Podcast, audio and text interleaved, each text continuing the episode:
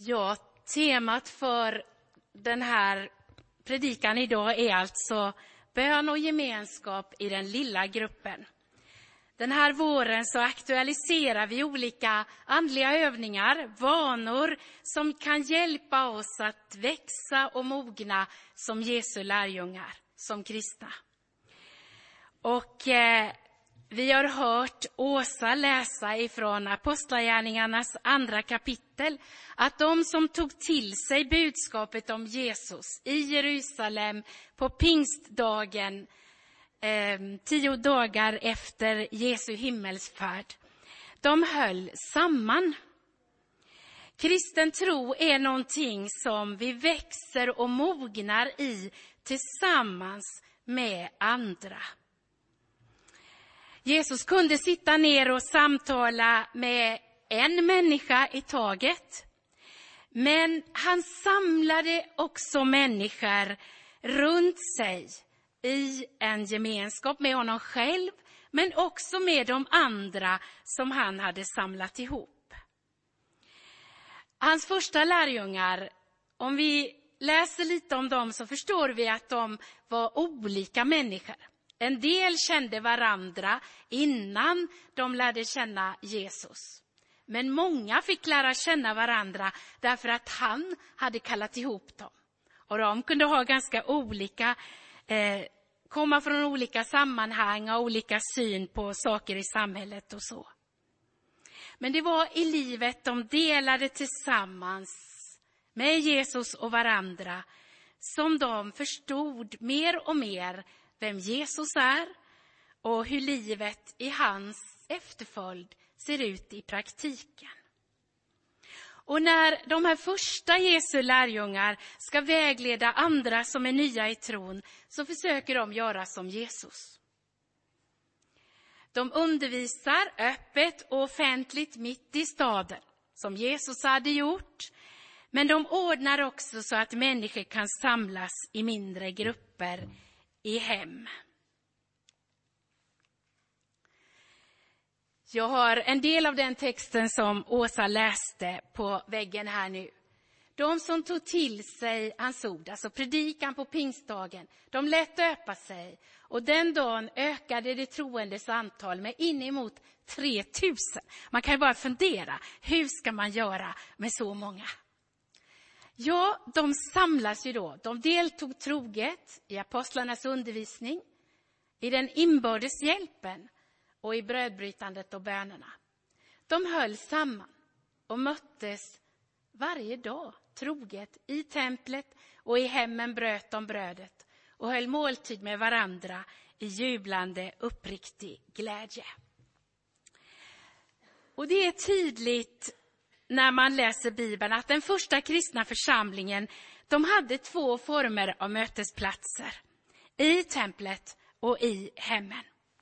Templet det var ju en offentlig plats. Man möttes öppet mitt i samhället där vem som ville kunde ta del av det som sades, det som hände.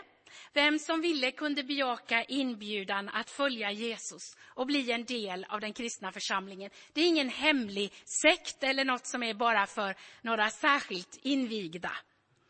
Eh, men hemmen var platsen där man kunde se varandra, dela livet tillsammans. Platsen att liksom växa i tro, använda gåvor och utrustning som Gud vill ge för varandra. Och jag tror att en levande kristen församling behöver båda de här uttryckssätten. Vi vet att det finns syskon över världen, kristna trosyskon över världen som är under stark press och förföljelse, som inte kan ha de offentliga samlingarna, men där man ändå kan mötas i mindre grupper. Men där det är möjligt, där behövs båda uttryckssätten.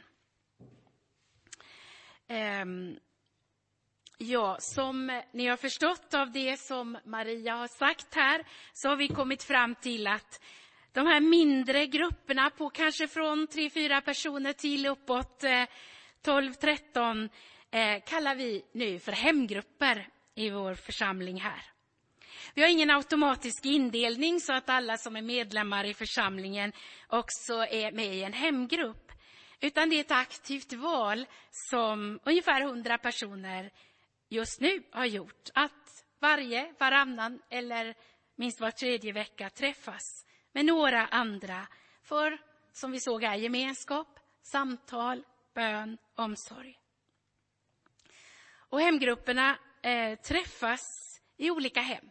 Och det gör ju också att blir man fler än sådär en 12 13 stycken, så kan det bli svårt att få plats rent fysiskt. Men också att ha tid och utrymme för alla i en grupp. Och då är det kanske bättre att dela gruppen eller att några startar en ny grupp. Allt det här är levande processer. Och Just nu har vi det så i den här församlingen att Maria, som leder gudstjänsten idag, och jag samordnar de här grupperna på det sättet att vi har en samling en gång per termin med några kontakt, någon eller några kontaktpersoner från varje grupp som kan dela hur man har det nu. Vi kan se vilka grupper kan ta emot nya människor, vilka processer är man i. Vi kan inspirera till eh, liksom, livet i grupperna. När någon önskar komma med i en grupp så säger vi antingen att vi kan hjälpa till då att försöka hitta in i någon grupp som finns eller se om man kan starta upp nya. Det finns också möjlighet för den som känner att jag, jag vill fråga några stycken om vi ska börja en grupp. Och så delar man det då med oss så att vi känner att vi är en del av en församling, alla de små grupperna. För det är ju lite som en kropp som består av celler. Friska celler kan dela sig, förnyas och på ett gott sätt bygga upp kroppen. Men om celler börjar leva helt sitt eget liv och inte förstår sin roll i helheten så kan det ju bli allvarliga problem i en kropp. Och så kan vi jämföra lite relationen mellan den lilla gruppen och församlingen som helhet. Jag brukar säga att man kan vara olika människor i en grupp. Men man behöver vara ganska överens om vad man vill med gruppen. Ska tyngdpunkten vara på bön och förbön för varandra och andra?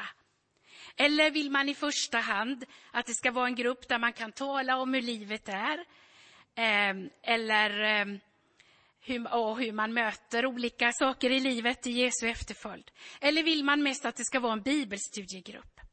Alla grupper har väl inslag av de här sakerna, men hur tyngdpunkten, hur tidsanvändningen när man möts ser ut kan vara lite olika. Och det är väldigt bra om man är överens om det. Och likadant med det här, ska man fika, ska man ha någon måltid? En del grupper lagar mat, eh, en del grupper har en enkelt fika, kanske till och med efter liksom på slutet av sin samling för att den som har mer tid kanske stannar längre och andra kan gå tidigare. Det kan se olika ut, men man behöver prata sig samman om hur det ska vara.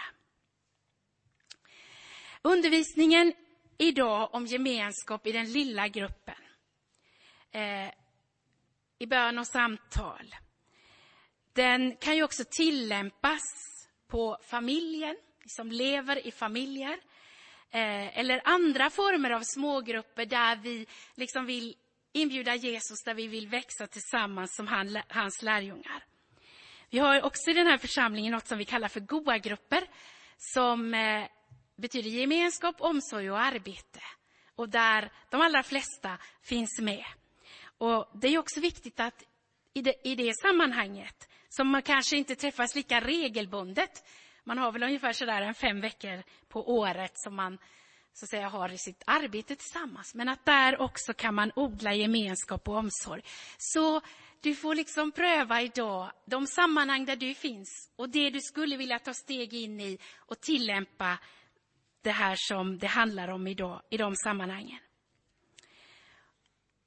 Och då tänkte Maria och jag att berättelsen om Emmausvandrarna också ger oss viktiga mönster att ta med oss. De gick där och samtalade med varandra. De delade livet, det svåra de hade varit med om, det som gjorde dem förvirrade, det som gjorde att de inte visste hur ska framtiden bli nu. som en liten parentes, en del av er har hört mig säga det förut, så är det ju så här när man läser Bibeln, om man har hållit på ett tag, att man får med sig vissa föreställningar. Och jag hade tänkt så här, att det var, det står nämligen att den ene hette Kleopas, och så står det att de var två. Och jag hade tänkt mig att det var två män som gick där. Tills någon predikade och sa det där var nog Kleopas och hans hustru Maria som var på väg hem. Och då fick jag en ny tanke om vilka det var som gick där. Och så kan det vara, man har sina föreställningar. Eh, och i alla fall så var de på väg från Jerusalem till Emmaus. Och det verkar ju som att i Emmaus så är de hemma. Eftersom de lite längre fram då bjuder in Jesus. De går där och samtalar och så får de vara med om att Jesus kommer och går tillsammans med dem. De förstår ju inte först att det är han. Och det är ju vad Jesus säger att där vi är samlade, två, tre stycken, det kan naturligtvis vara fler, men han säger det. Där två eller tre är samlade i mitt namn, där är jag mitt ibland dem. Och då kan vi också få börja samtalet med Jesus, det som bön handlar om. Och så står det också om, och vi hörde hur han börjar undervisa dem. Med början hos Mose och alla profeterna går han igenom vad som står om Messias. Han lägger ett mönster där de inte har sett något förut, där det bara är förvirring. Och så kan det också vara, att få leva med Bibeln, att få samtala om det tillsammans, att få lyssna till vad Jesus vill visa oss, undervisa oss om. Och så har vi detta att de känner när de har kommit fram. Vi vill liksom inte släppa Jesus, vi vill att han ska följa med oss in. De har ju fortfarande inte riktigt förstått vem han är, men något har börjat hända. Deras hjärtan börjar bli brinnande, står det. Så de känner här är något som är väldigt viktigt, angeläget för oss. Så bjuder de hem honom. Och så delar man måltiden, kvällsmåltiden där. Det kan ju handla om nattvardens måltid där vi kanske allra tydligast ser Jesus och vem han är, vad han har gjort för oss. Men jag tänker att det också handlar om vanliga måltider som vi delar tillsammans. I familjen, i hemgrupper, i olika sammanhang. Och ehm, jag vet inte hur det är för dig. Jag tycker att jag någonstans längs vägen har tappat det här, eller kanske aldrig riktigt fått i mig att be bordsbön. Men egentligen är det ju något fint, särskilt om man är några stycken. Särskilt kanske i en familj. Att på det sättet få liksom bli påmind om att Jesus är också här. Vi får tacka för hans omsorg om oss och att vi har mat att äta. Och så kanske man i de sammanhangen på ett naturligt sätt också kan väva in någon kort bön för andra som vi tänker på. När det är så att vi kanske inte alltid är på samma plats så ofta. Men om vi är det vid matbordet, att man kan passa på då i hemmet. Eh, eller när vi möts. Men även i hemgrupperna så är ju det här att mötas på något sätt också kring att man fikar eller äter något viktigt.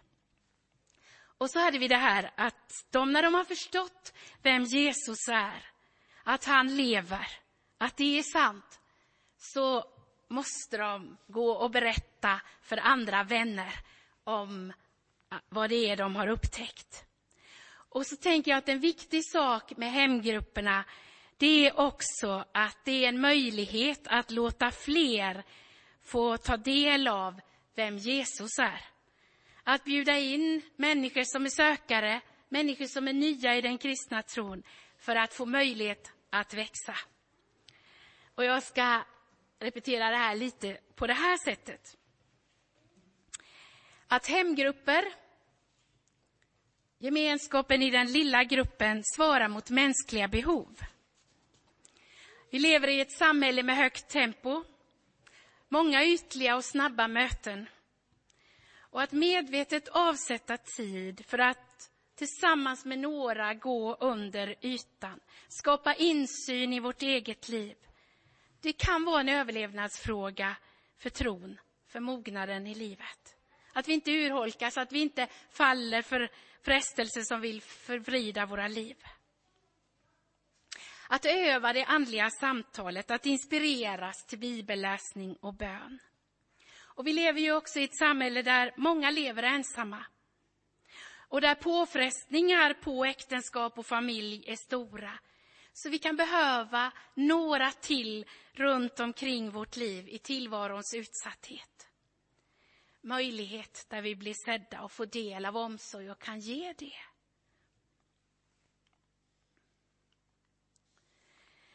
Hemgruppen svarar också då mot Guds tanke om den kristna församlingen.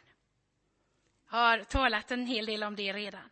Det där att Jesus säger, där två eller tre är samlade i mitt namn, där är jag ibland, mitt ibland dem.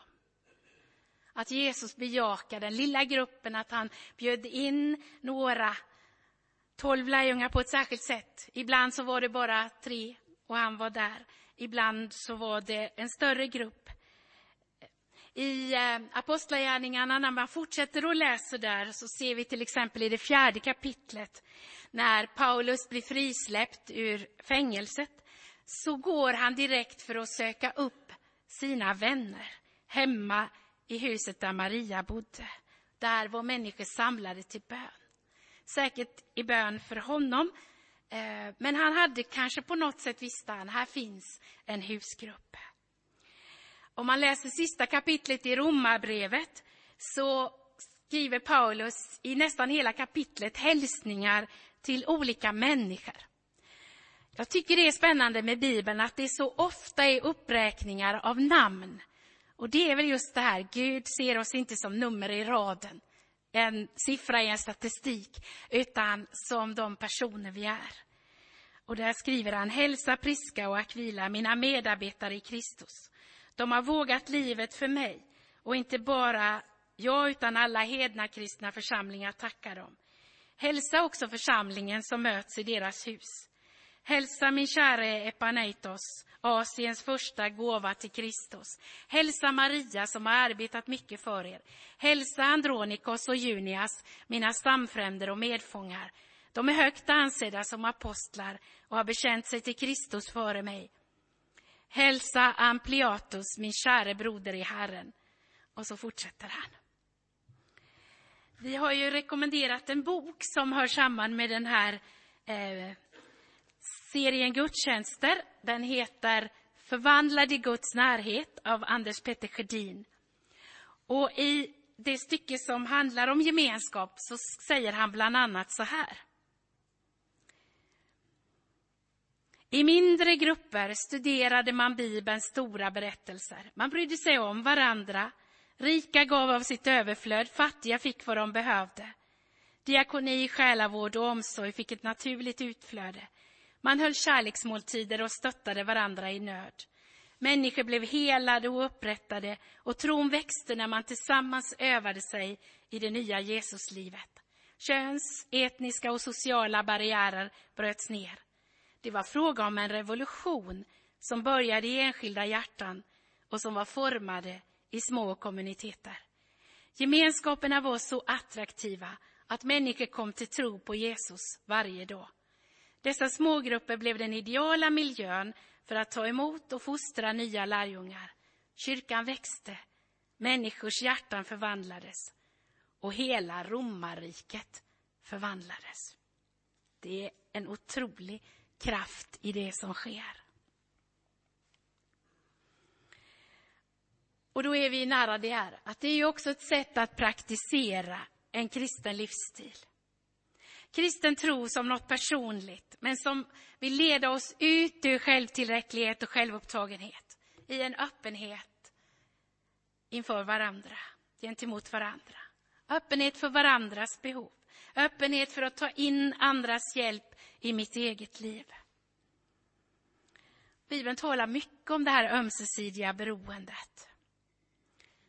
Och som jag inledde med, Gud lär vi i hög grad känna i mötet med varandra, när vi möts i sanning, öppenhet och ödmjukhet. Kärlek praktiseras i vardagen. Vi får öva oss, som sagt, både i att ge och att ta emot. Jag tror att här finns rädslan för att gå in i en liten grupp. Men också det här vi har mest att vinna. När vi vågar dela det som är verkligt viktigt i våra liv, våra frågor, vår vardag. När vi omsluter varandras liv med förbön. Vi lever ju i ett samhälle som det är sådär att vi ofta ska städa och ordna mycket om vi ska kunna bjuda hem någon. Och då orkar vi inte det och så blir det inte mycket av. Ehm, att bokstavligen öppna dörren också när det är rörigt kan ju vara en viktig andlig övning. För det hör ihop med det här att dela vårt liv också när det inte är så där välordnat och vackert allting i våra liv och våra inre världar heller. Men att vi får tro att när vi delar så finns Gud, så finns Jesus där med sin närvaro, med sitt ljus, med sitt helande. Och det är ju också då spännande att få vara med och se att Gud faktiskt konkret kan använda oss till hjälp för varandra. Jag läser ett litet stycke till ur den här boken. Förvandlad i Guds närhet. Vi som lever i Sverige på 2000-talet har liksom tidigare, är liksom tidigare generationer skapade till gemenskap. Men vi är också präglade och formade av en kultur som är extremt individualistisk. Inget utmanar vår själviskhet som att medvetet och trofast tillhöra en liten grupp med andra medvandrare. Lärjungaliv är per definition socialt och inte någon solotripp. Även om vi har vår egen unika vandring med Jesus behöver vi en regelbunden och djupgående gemenskap med andra troende. Vi behöver varandra, även när vi irriterar oss på varandra. Och det där är något att fundera över. Alltså, det händer något. Vi slipas. Vi blir beroende av Gud i när vi blir, kommer så nära att vi också kan bli irriterade på varandra.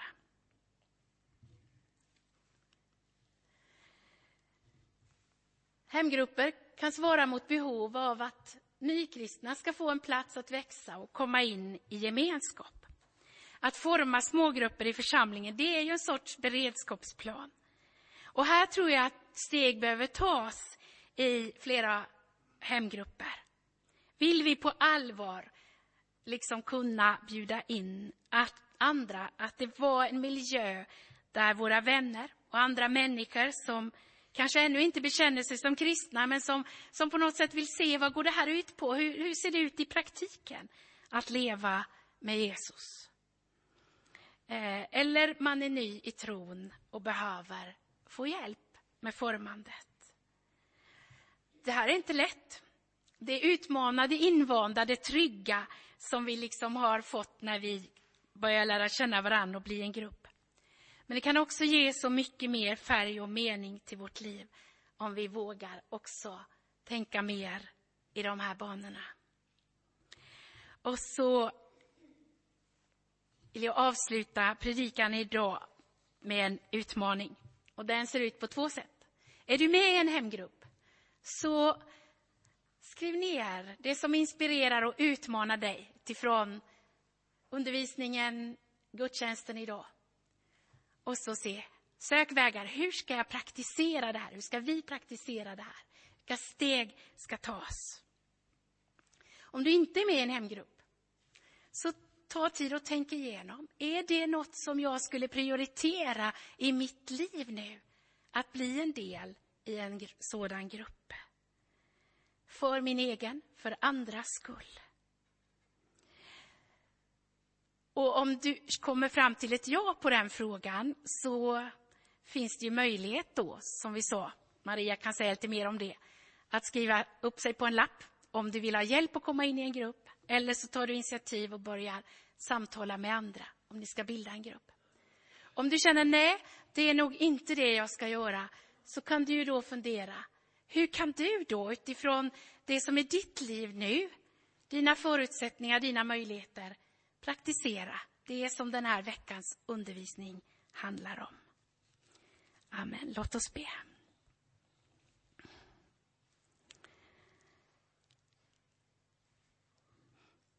Jesus, tack för att du, som vi läser om i evangelierna, gick omkring, mötte människor. Var beredd att sitta ner och samtala med dem, men också att ta dem med nära dig, in i gemenskap. Också med andra som du kallat samman. Tack för att du är här. För att du ser oss var och en så där personligt. Vad det är vi behöver få samtala med dig om. Behöver få höra från dig och se dig göra idag. Vi ber också om ord. Att våga följa dig när du kallar oss med dig. Också in i gemenskap med andra. Där vi får dela livet i dig. Tack för det som många av oss redan har fått upptäcka. Tack för att ingen av oss är fullad eller färdig. Utan det finns så mycket mer framöver som du vill kalla oss in i. Helige Ande, måla för oss de steg som vi ska ta. Amen.